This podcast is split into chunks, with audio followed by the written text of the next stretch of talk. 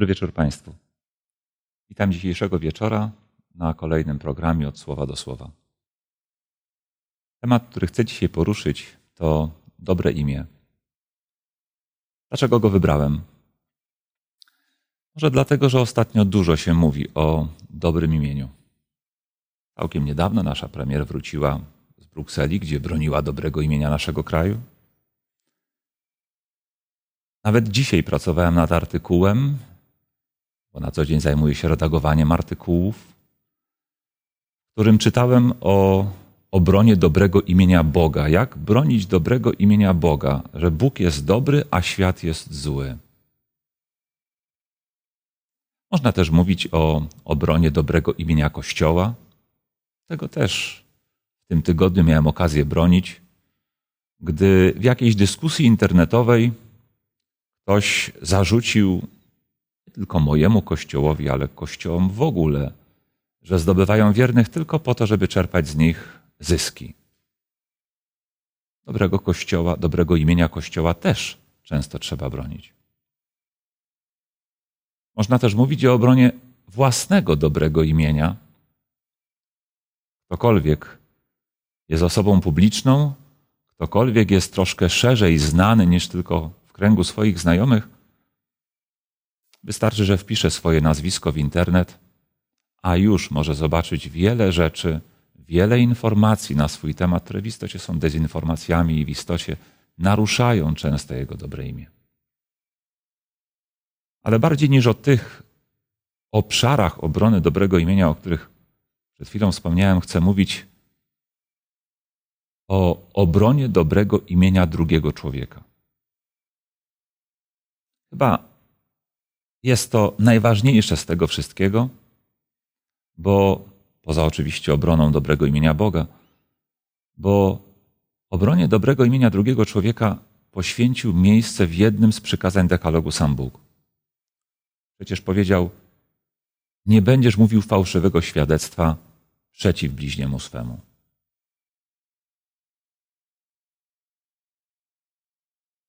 Takiego narzędzia się używa do naruszania dobrego imienia innych ludzi.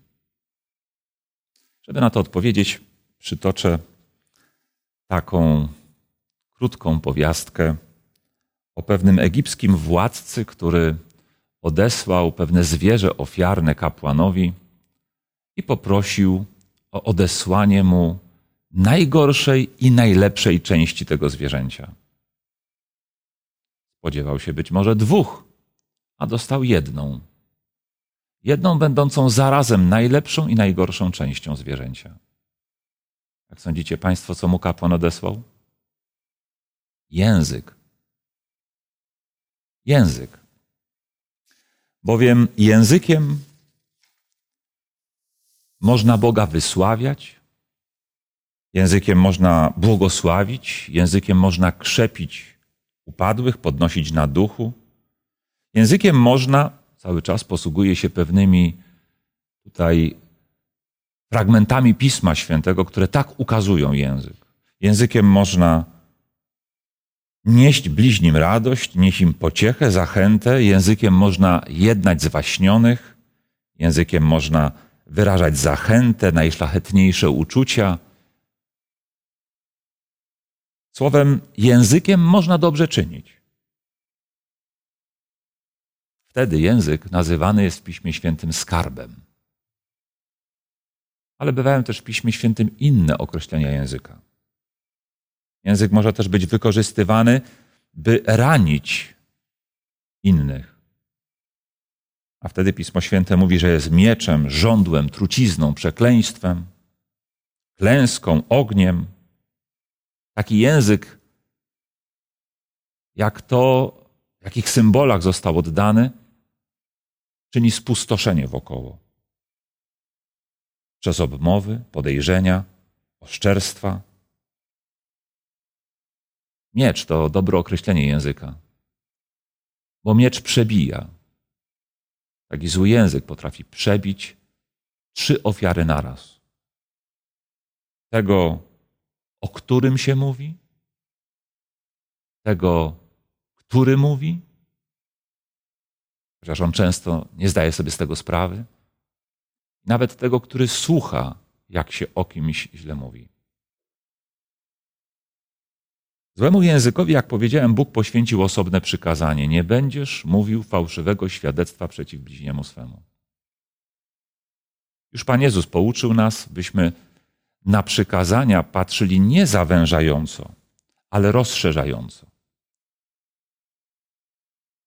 Dlatego możemy spojrzeć na to przykazanie nie tylko od tej negatywnej strony zakazu, ale dostrzeżmy w nim również nakaz,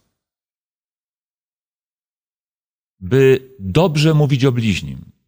Każde przykazanie te e, negatywnie sformułowane, by czegoś nie robić, ma też pewną niepisaną, ale również obowiązującą warstwę pozytywną, stronę pozytywną, by robić coś odwrotnego. Kiedy więc czytamy, by nie mówić e, fałszywego świadectwa przeciw bliźniemu swemu, to przykazanie to zawiera też w sobie obowiązek ochraniania dobrego imienia innych ludzi. I to jest to, o czym chcę dzisiaj, e, o czym chcę dzisiaj mówić. Dlaczego więc nie wolno naruszać dobrego imienia innych ludzi? Po pierwsze, dlatego, że zabrania tego Bóg. Już w Ewangelii Mateusza w rozdziale siódmym czytamy słowa w wersecie pierwszym i drugim. Nie sądźcie, abyście nie byli sądzeni.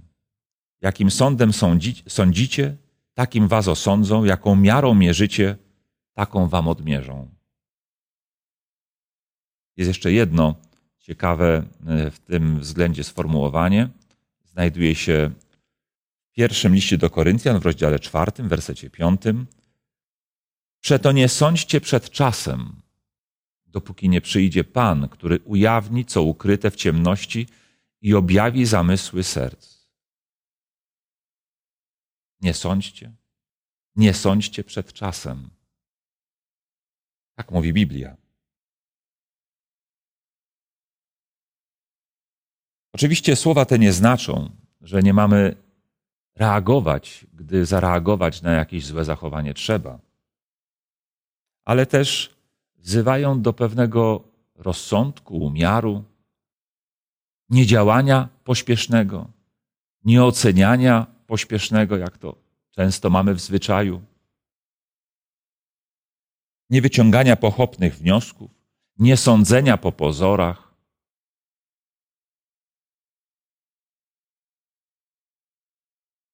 Jak powiedziałem, czasem jednak istnieje potrzeba zareagowania.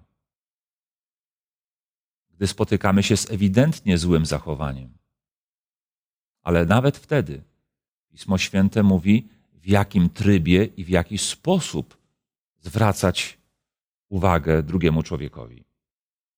Mówi o tym 18 rozdział Ewangelii Mateusza.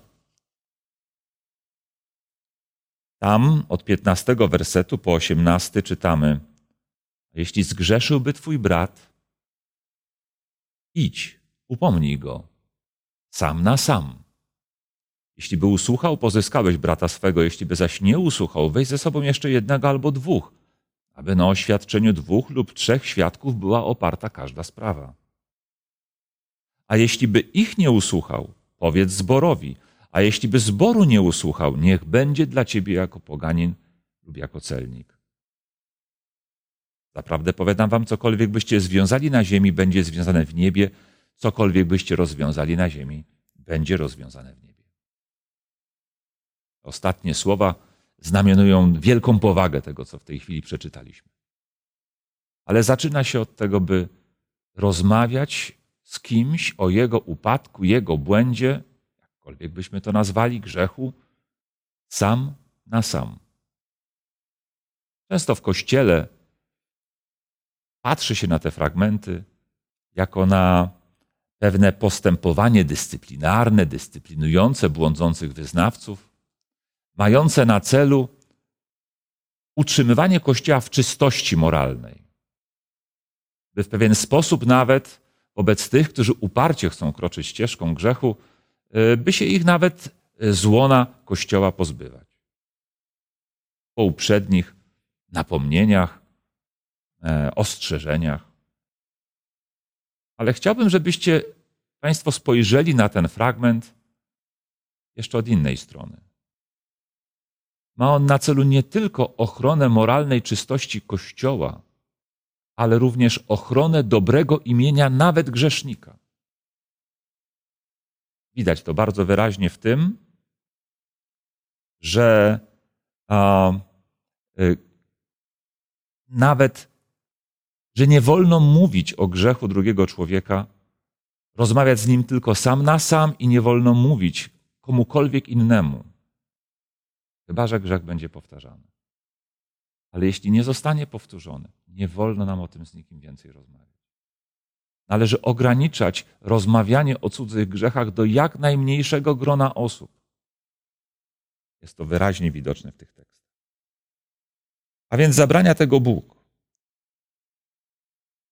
E, ponadto czytamy, nie wolno nam tego robić, bo mm, tutaj nawet pewne fragmenty z listu Jakuba są bardzo ciekawe. Sięgnijmy do mm, listu e, Jakuba, do rozdziału pierwszego, werset 26. Jeśli ktoś sądzi, że jest pobożny, a nie powściąga języka swego, lecz oszukuje serce swoje, tego pobożność jest bezużyteczna. W czwartym rozdziale tego samego listu czytamy, byśmy, werset 11 i 12, byśmy nie obmawiali jednych i drugich, bo kto obmawia lub osądza brata swego, obmawia prawo, osądza prawo. A jeśli osądzasz prawo, nie jesteś jego wykonawcą, ale sędzią, a jest tylko jeden prawodawca i sędzia, który może zbawić i zatracić. Wychodzi na to, że tylko Bóg jest wszystko wiedzącym, wszystko widzącym. Jeśli przystępujemy do pochopnego oceniania drugiego człowieka, obmawiania go nawet, bez jego udziału, bez poznania tego, co ma nam do powiedzenia, tak jakbyśmy stawiali się w roli Boga, który wszystko wie. W tym samym liście czytamy w rozdziale trzecim i wersecie dziewiątym i jedenastym, e, że tym samym językiem wysławiamy Pana i Boga, ale też przeklinamy ludzi stworzonych na Jego podobieństwo. I tak, bracia moi, być nie powinno. Skróciłem nieco ten werset. Nie może być prawdziwej religijności, jak czytamy w liście Jakuba, u tego, kto z lubością grzebie się w grzechach drugiego człowieka. Ponadto nie powinniśmy naruszać dobrego imienia drugiego człowieka, dlatego, że nieraz jest to jedyna rzecz, dobre imię, które ten ktoś posiada. Jedno nieopatrzne słowo, czy nawet złośliwie wypowiedziane, może zszargać to imię, zniesławić. Takie słowo to jak kulka śniegowa rzucona z wysoka. Jeśli nabierze rozpędu, robi się coraz większa i niszczy przed sobą wszystko, co napotka. Takie słowo obmowy to jak czarna farba na białym materiale, na białej powierzchni. Da się biel zamarować czernią, ale czy da się potem odtworzyć biel?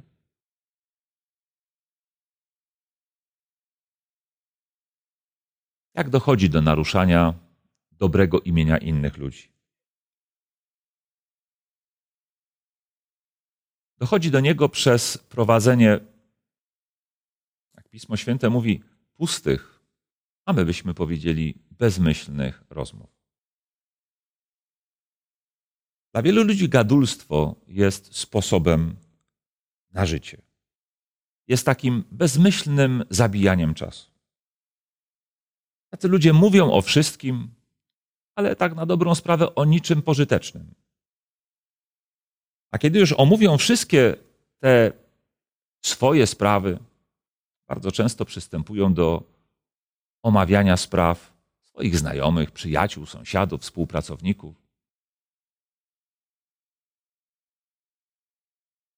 Rozumiem, że słucha mnie w tej chwili również wielu wyznawców, współwyznawców. Dzisiaj rozpoczyna się sobota. Jutro wielu z nas spotka się w kościele. Po kościele pójdzie na obiad do domu. Mam wrażenie, że czasem ten czas sobotniego obiadu, jeśli nie wypełnia go rozmowa o Chrystusie, rozmowa o sprawach niebieskich, o niebie, o zasadach nieba, to często jest to pusta rozmowa. Jeden z ministrów sprawiedliwości naszego kraju swego czasu postulował wprowadzenie 24-godzinnych sądów. One nawet krótki czas działały. Pamiętam, że wielu prawników miało wtedy olbrzymie wątpliwości, czy podczas takich sądów, podczas takiego szybkiego orzekania, oskarżony w ogóle będzie miał prawo do skutecznej obrony. Okazuje się, że w wielu naszych domach funkcjonują takie 24-godzinne sądy, gdzie często bez oskarżonego, bez poznania jego racji, oceniamy ludzi często bardzo krytycznie. Często po jednym zdaniu, po wyglądzie, po jakimś jednym czy dwóch zachowaniach, bez głębszego wniknięcia w sprawę. Mamy już swój osąd. Sprawiedliwy? Należy wątpić. A więc prowadząc puste, bezmyślne rozmowy, po prostu przez gadulstwo, dochodzi często do naruszania cudzego dobrego imienia. Tak niezauważalnie.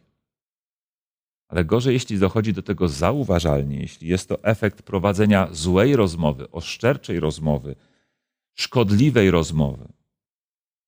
Ktoś powiedział, że gdyby na każde złe usta trzeba było założyć kłódkę, to ślusarstwo byłoby najbardziej popłatnym zajęciem w świecie.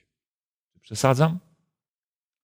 Chyba nie. Każdy użytkownik internetu, każdy czytelnik brukowych gazet wie chyba o tym doskonale, że wiele informacji po prostu się zmyśla. Tylko po to, żeby mieć coraz więcej czytelników, żeby była bardziej sensacyjna. Jakie są skutki takiego plotkowania, nazwijmy to wprost? Często u ludzi nieprzespanej bezsenne noce, często łzy, rozbite małżeńskie szczęście, czy też wiecznie istniejące urazy. Bo plotka to coś, przed czym nie można się obronić. Nie można przed nią uciec. Ani starzy, ani młodzi, ani kobieta, ani mężczyźni, nieważne na stanowisko, nie uciekniemy przed nią. Nawet Kościół nie ucieknie przed nią. Nawet ci, co leżą w grobach, nie uciekną przed nią. Ale powtarzam raz jeszcze. Obmowa, plotka, oszczerstwo jest mieczem, który przebija trzech naraz. Tym tego, który mówi, tym słuchacza.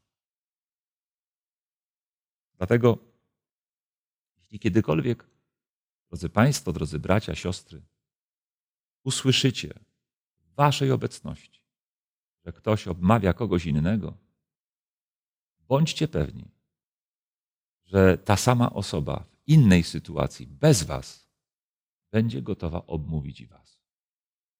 Chcecie w tym uczestniczyć? Byłbym ostrożny. Jak zwalczać to zło? Przede wszystkim świadomością odpowiedzialności. Świadomością płynącą z tego, co na ten temat mówi Pismo Święte. W trzeciej księdze Mojżeszowej, 19 rozdziale 16 wersecie czytamy Nie będziesz szerzył oszczerstw pośród swego ludu. Nie będziesz na, stawał na życie brata swego. Ciekawe zestawienie, prawda? Szerzenie oszczerstw, a nastawanie na cudze życie. Z kolei w Ewangelii Mateusza w 12 rozdziale 36-37 czytamy: Z każdego nieużytecznego słowa, jakie ludzie wypowiedzą, zdadzą sprawę w dniu sądu. Ciekawe. Jeśli Bóg nie lubi nawet bezużytecznych rozmów, bezużytecznych, takich zwykłych, bezmyślnych, to co myśli, nawet jeśli one, te bezużyteczne, będą przedmiotem oceny na sądzie. Co Bóg pomyśli o rozmowach intencjonalnie złych, oszczerczych, szkodliwych? Nawet nie musimy się domyślać. Mówi o tym jeden z psalmów, piętnasty. Panie, kto przebywać będzie w namiocie Twoim, kto zamieszka na Twojej świętej górze? Mamy odpowiedź. Ten, kto żyje nienagannie i pełni to, co prawe, kto mówi prawdę w sercu swoim i nie obmawia językiem swoim, nie czyni zła bliźniemu. Znowu ciekawe zestawienie. Obmawianie to czynienie zła bliźniemu. Jeszcze jeden tekst uświadamiający nam odpowiedzialność za złe, bezmyślne albo wprost oszczercze słowa. Księga Apokalipsy, 16 rozdział, którym czytamy w wersecie 10.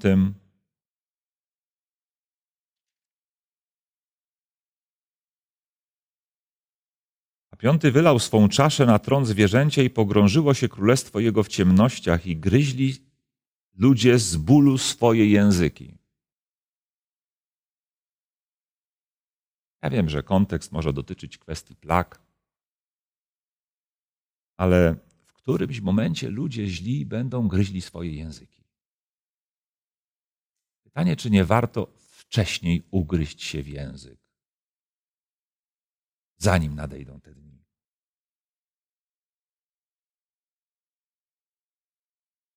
Posłuchajmy jeszcze jednego z końcowych tekstów dzisiejszego rozważania z księgi Jakuba, pierwszego rozdziału dziewiętnastego wersetu. Wiedzcie to, umiłowani bracia moi, niech każdy człowiek będzie skory do słuchania, nie skory do mówienia, nie skory do gniewu. Apostoł Jakub radzi nam, byśmy zwalczali ten grzech najpierw w sobie. Gdy pytamy, jak zwalczać to zło, to po pierwsze, miejmy świadomość tego, jakie będą jego wieczne konsekwencje. Po drugie, zwalczajmy go najpierw w sobie. Przez to byśmy byli bardziej skorzy do słuchania, a nie skorzy do mówienia. Nie skorzy do gniewu. Znów ciekawe zestawienie. Gdzie się dużo mówi, tam w końcu dojdzie do jakichś gniewnych zachowań, gniewnych reakcji.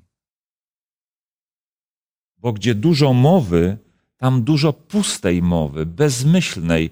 Tam w konsekwencji dochodzi do obmowy, a ta nakręca gniew, czyjś gniew, a nawet nasz własny. Ludzie potrafią się nakręcać własnymi słowami. Nakręcać do zła. Tym wszystkim pomóc nam może tylko Pan Jezus.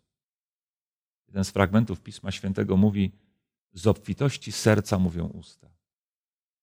Jeśli nie chcemy prowadzić pustych, bezsensownych rozmów, które prowadzą często do właśnie oczerniania innych, to napełniajmy nasze serca dobrem, napełniajmy nasze serca nauką Pana Jezusa. Niech wypełnia nas Jego charakter, Jego podejście do ludzi. A nie będą wtedy wychodziły z nas takie słowa. W końcu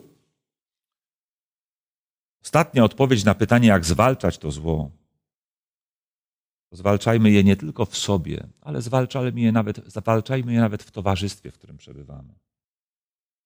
Nie pozwólmy robić ludziom z siebie śmietnika cudzych brudów, wiedząc, że nic nieczystego, jak mówi Pismo Święte, nie wejdzie do Nowego Jeruzalem. Zakończę dwoma cytatami.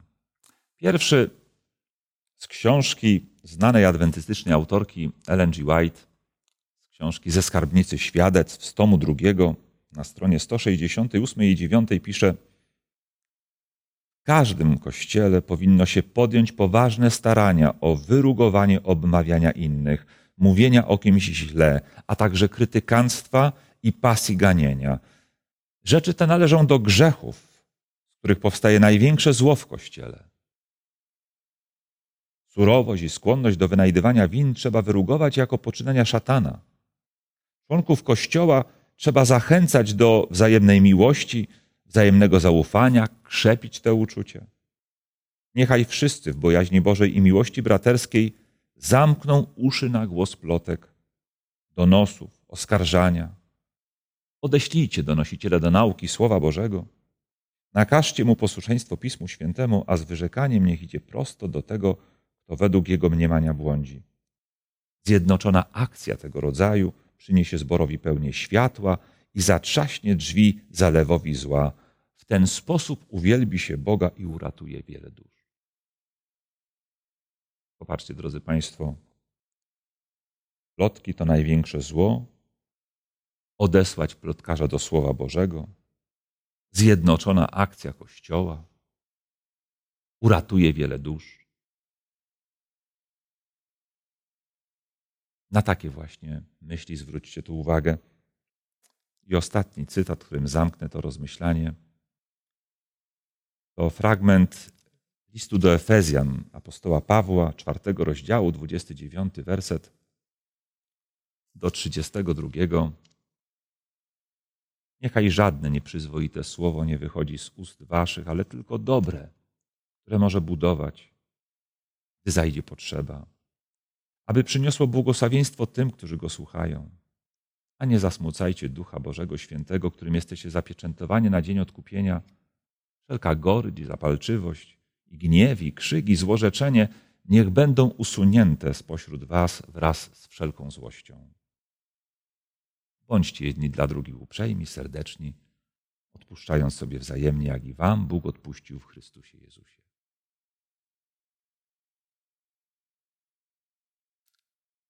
Drodzy Państwo, za chwilę będzie przerwa muzyczna. W tym czasie proszę, zastanówcie się, może macie do mnie jakieś pytania, które będziecie mogli zadać na czacie. Chętnie za kilka chwil na te pytania odpowiem. Thank you.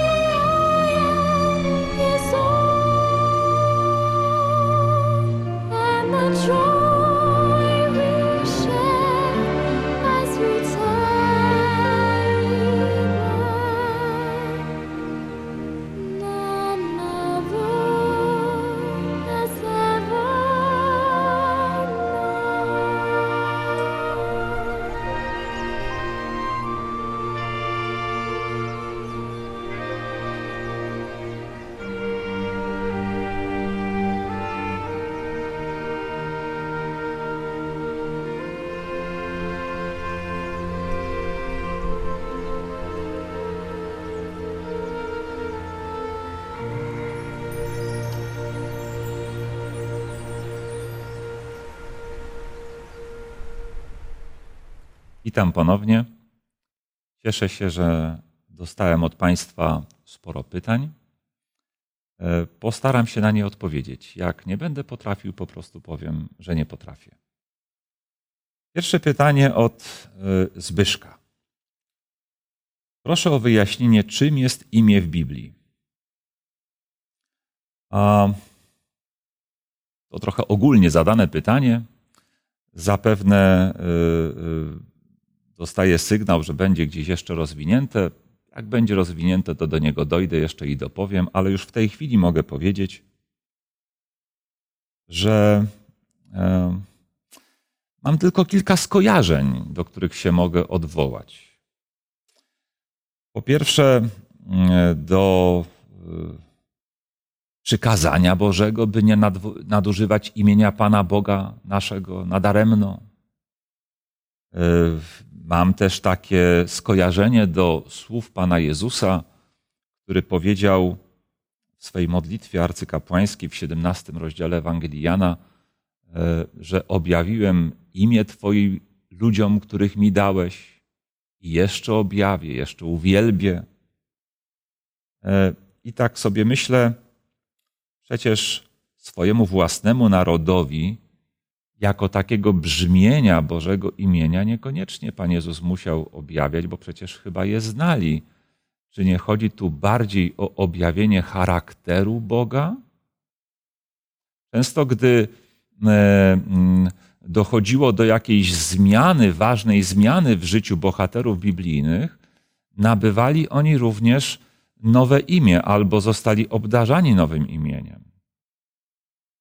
Zresztą Piśmie Świętym często imiona oznaczały też pewne cechy charakteru. Nadawano imiona dzieciom, na przykład, gdy rodziły się, y, w oczekiwaniu, y, że te dzieci będą prezentowały pewne cechy charakteru. Typowy przykład, y, typowy przykład Jakub. Dla nas to imię może niewiele znaczy, ale jego oryginalne znaczenie to oszust. Czasem imię było nie tyle oczekiwaniem jakiegoś, jakiegoś, nie wiem, życia po danej osobie, ile raczej stwierdzeniem, e, e, jakimś proroctwem dotyczącym tego życia. E, ale gdy w pewnym momencie Jakub przeżył bardzo trudne doświadczenie z Bogiem, zmieniono jego imię na Izrael, zwycięzca.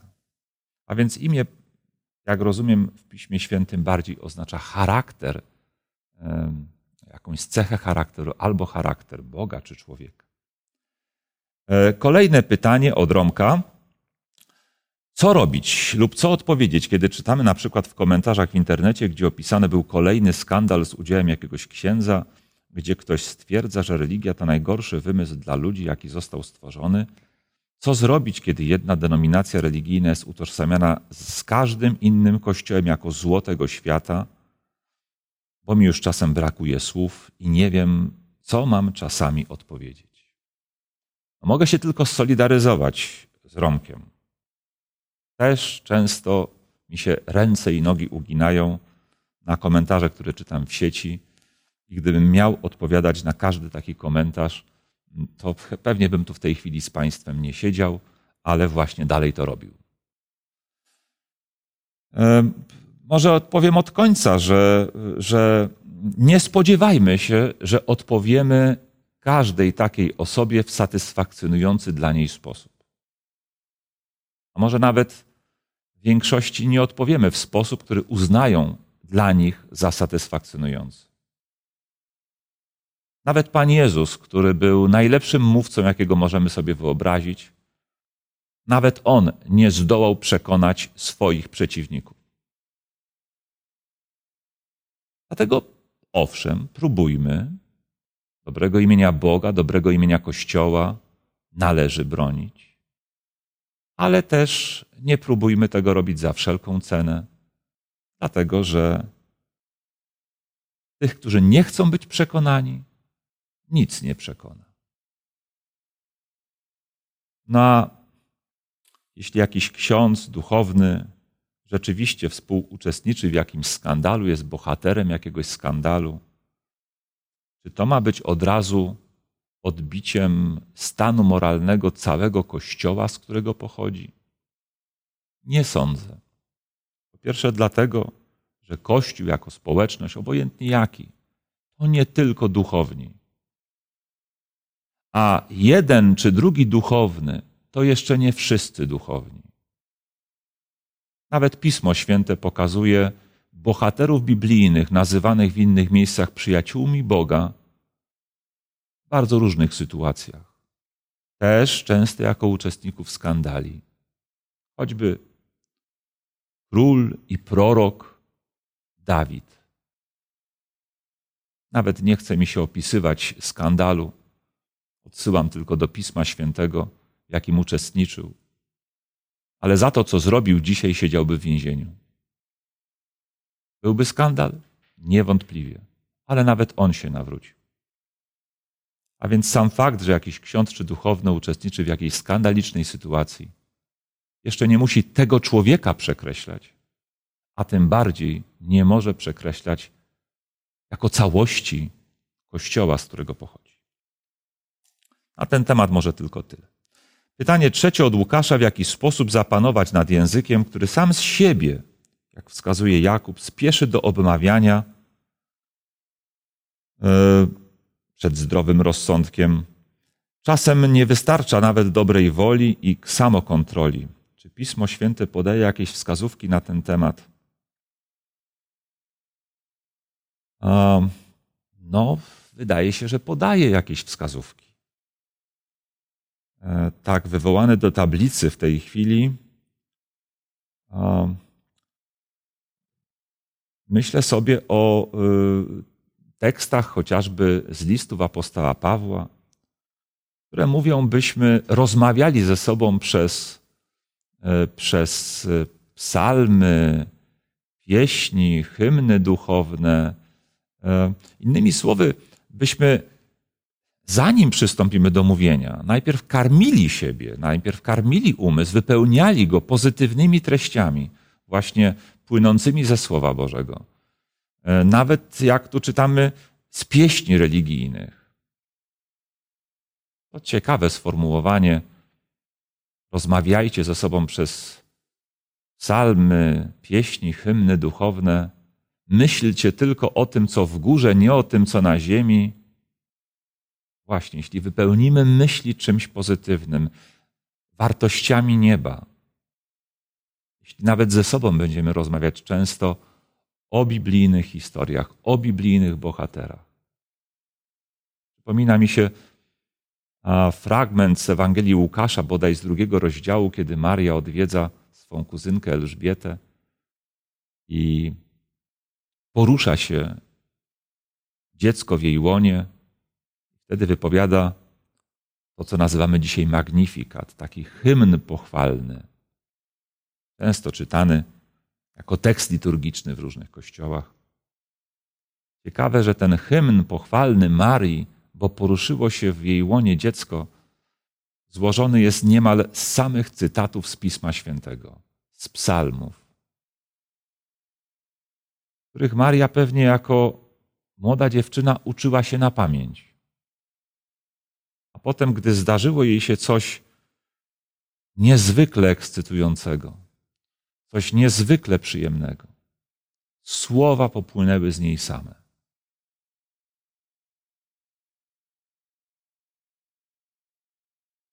Trudno samodzielnie zapanować nad złym językiem. Ale jeśli będziemy się modlić, będziemy w relacji z Bogiem, będziemy czytać Jego Słowo, rozmawiać z innymi o Bożych wartościach, to te wartości wypłyną z nas same. One wyrugują same z nas. Nie będziemy wiedzieć kiedy. Złe słowa. Pytanie od Romka.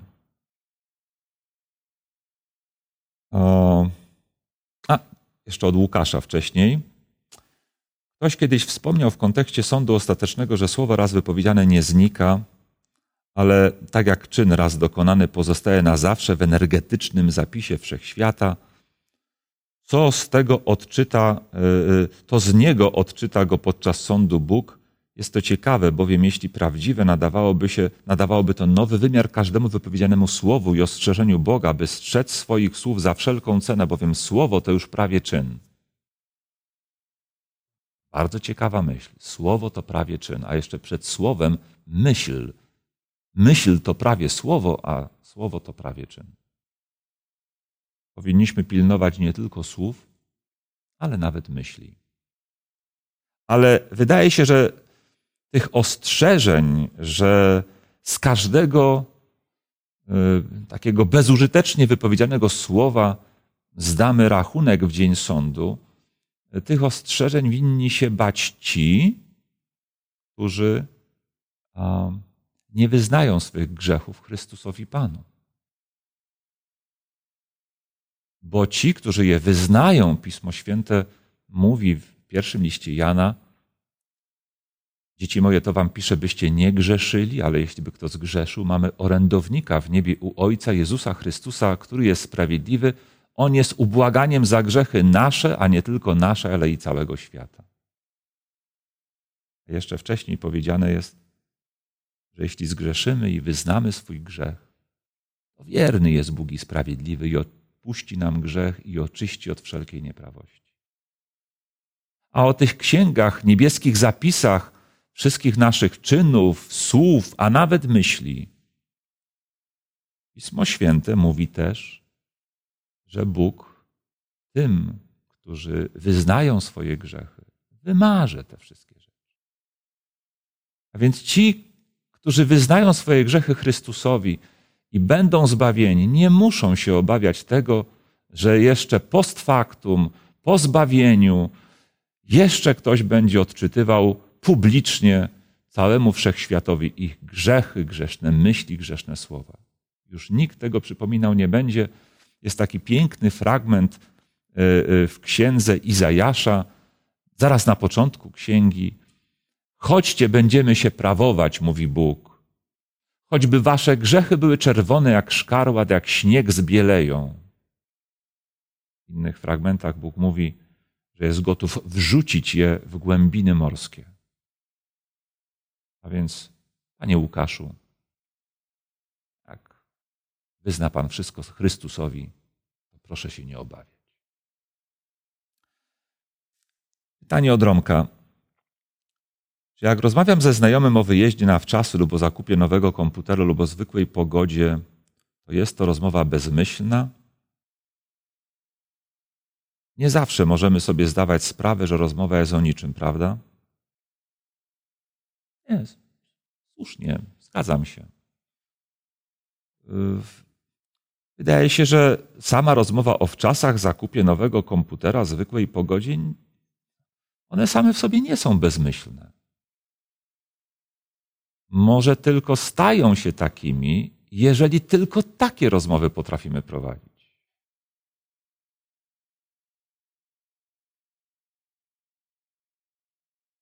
Przecież czasy to synonim odpoczynku, on się należy człowiekowi.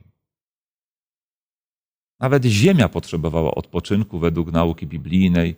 Rok sabatowy, co siedem lat powinna leżeć odłogiem, żeby odpocząć. Nawet człowiek potrzebuje odpoczynku w każdy y, szabat, w każdy siódmy dzień tygodnia, żeby odpoczął. Rozmowa o wczasach nie jest bezmyślna. O zakupie komputera, jeżeli Potrzebujemy go do pracy, do nauki.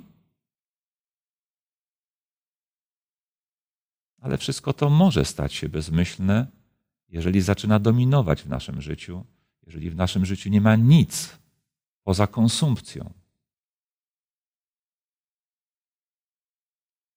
Pytanie od Lolka. Czy żartowanie z siebie zalicza się do podważania dobrego imienia w kontekście Biblii?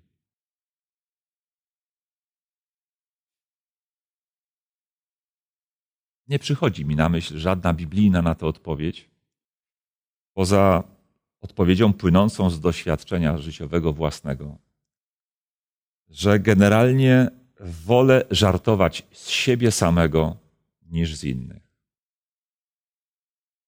Takie żartowanie z siebie samego jest zachowywanie dystansu do siebie samego. Jest dużo lepsze niż żartowanie, nawet życzliwe ze znajomych.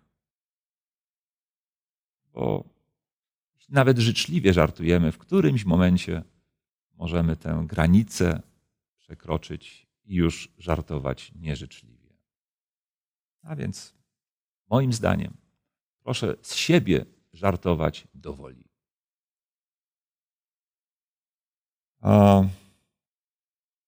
Pan Zbyszek w siódmym pytaniu uszczegółowił, czy imię to rzeczywiście znaczy charakter. Myślę, że na to pytanie właśnie w tym kierunku odpowiedziałem. Kolejne pytanie. Nie wiem, czy od tego samego, bo od Zbycha tym razem.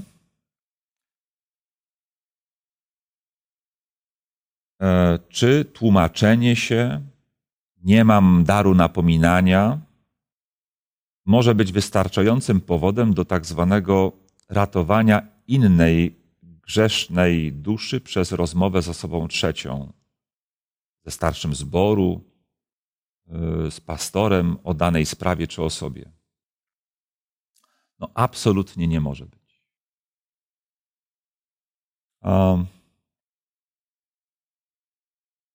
Myślę, że przeciwne temu jest E, e, przeciwne temu są te słowa, które już odczytywałem z 18 rozdziału Ewangelii Mateusza, które mówią, że jeśli zobaczyłeś grzech u kogoś, idź, napomnij go sam na sam. Bardzo często, jako e, osoba w kościele z pewnym autorytetem, spotykałem się z sytuacją, że ktoś do mnie przychodził, mówił od proga, że z bardzo delikatną sprawą że zauważył jakieś niestosowne zachowanie u kogoś i chciałby, e, bowiem ja jestem tutaj, prawda, taki doświadczony w tych sprawach, żebym to właśnie ja tej osobie zwrócił uwagę na jakieś niewłaściwe zachowanie. W takich sytuacjach najczęściej byłem w stanie się zorientować już po pierwszych słowach o kierunku rozmowy i zanim jeszcze padło nazwisko osoby, o której, która miałaby być tą napomnianą, przerywałem i zadawałem pytanie: Czy rozmawiałeś już z tą osobą? Jeśli padała odpowiedź, że nie, powiedziałem w takim razie: przerwijmy. Wróć do mnie dopiero wtedy, jeśli porozmawiasz, a Twoja rozmowa nie przyniesie żadnych efektów i nadal będziesz twierdził, że ktoś grzeszy, ktoś upada, i wtedy będziesz potrzebował wsparcia drugiej lub trzeciej osoby. Wtedy ewentualnie do mnie przyjdź. Dar napominania, a, no cóż, po prostu powoduje, że niektórzy napominają lepiej. Może łagodniej, może mądrzej. Ale to wcale nie znaczy, że ci, którzy myślą, że go nie mają, mają się czuć zwolnieni od bycia stróżem brata swego. Akurat do tego powołani jesteśmy wszyscy.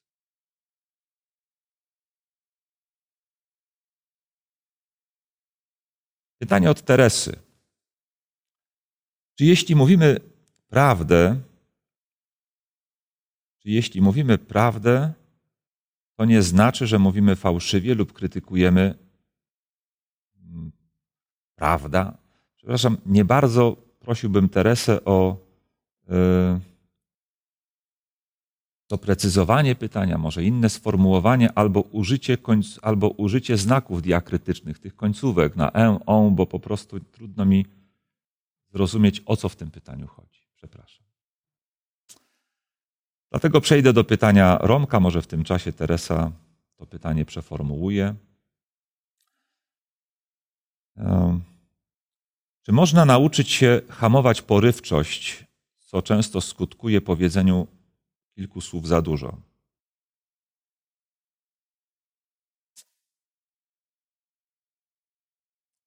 Naprawdę trudno mi odpowiedzieć, bo tak jakbym starał się opisać owoc, którego nigdy nie jadłem. Chodzi mi o to, że sam nie jestem człowiekiem porywczym jako człowiek z natury nieporywczy, Jak mam poradzić komuś, jak hamować porywczość? Mogę jedynie odwołać się do, do słów Pisma Świętego, które odsyłają w takich sytuacjach do Pana Jezusa. Apostoł Paweł odsyła do niego i mówi: Wszystko mogę w tym, który mnie posila w Jezusie Chrystusie. To jest bodaj fragment listu do Filipian. Wszystko mogę w tym, który mnie posila w Jezusie Chrystusie. Czy więc mogę nauczyć się hamować porywczość? Mogę. Tym, który mnie posila w Jezusie Chrystusie. Jeśli będziesz się posilał Jezusem Chrystusem, karmił Jego Słowem, rozmyślał o Nim, przyglądał Mu się w Słowie Bożym, Pismo Święte mówi, bodaj w drugim liście do Koryntian, w piątym rozdziale, a, żeby nie pomylić, bo to są piękne słowa, zbyt cenne, żeby je pomylić, przekrzywić.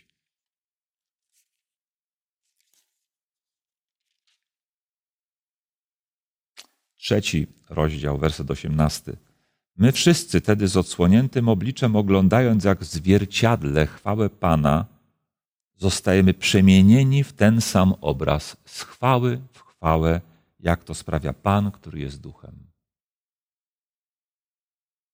Jeśli będziesz się, Romku, przyglądał Chrystusowi Panu, rozczytywał w tym, co napisał, rozmyślał o nim dniem i nocą, to nawet nie wiesz kiedy, ale porywczość minie. A przynajmniej ta porywczość, która będzie skutkowała mówieniem za dużo tych kilku złych słów. Apostoł Paweł, mam wrażenie, był porywczy. Ale kiedyś porywczość powodowała nim do zabijania chrześcijan. A potem, gdy się nawrócił, porywczość powodowała nim do głoszenia Słowa Bożego bez obaw o własne życie.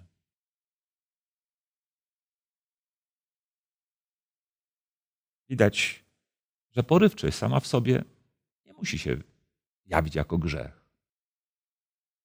Po prostu trzeba zmienić kierunek owej porywczości z negatywnego na pozytywny. Nawet nie my sami. Uczyni to Chrystus Pan, byleby tylko zaciągnąć się do Jego armii. No i pytanie Zbycha, chyba ostatnie, a mamy przed sobą tylko cztery minuty.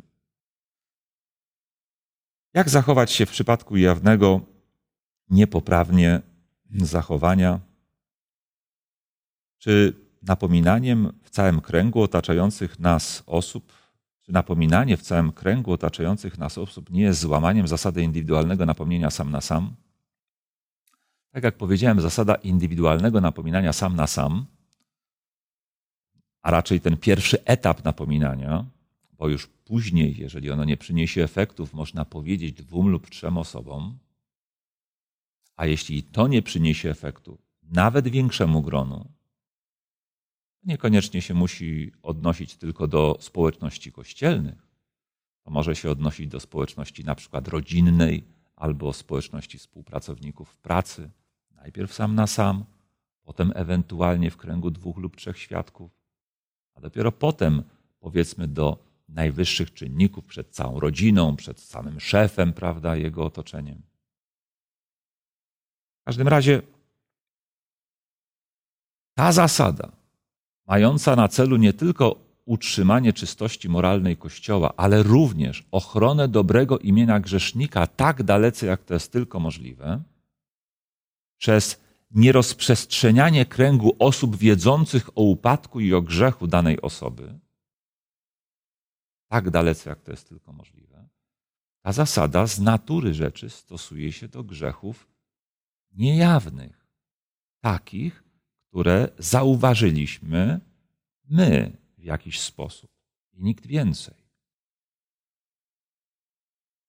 Wtedy, żeby nie naruszać tego dobrego imienia człowieka, który być może pod wpływem jednej uwagi zmieni swoje postępowanie. Kto wie, może nawet nie wie, że jego zachowanie było niewłaściwe. Jedna właściwie zwrócona uwaga, bez odtrąbienia tego całemu światu, być może naprawi sytuację. A jednocześnie człowiek ten będzie nam wdzięczny, że nie powiedzieliśmy o tym nikomu innemu. To postępowanie ma odniesienie tylko do grzechów tajnych. Ale pytanie dotyczy jawnie niewłaściwych zachowań. Czasem jesteśmy świadkami zachowań, które można nawet określić jako no, bezczelnie jawne.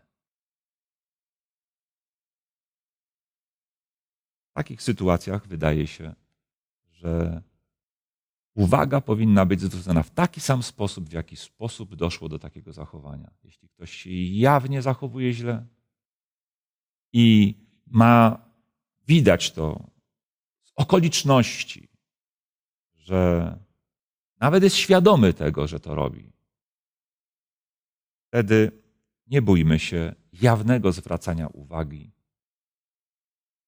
Nawet Pan Jezus w pewnym momencie, czy Jan Chrzciciel w pewnym momencie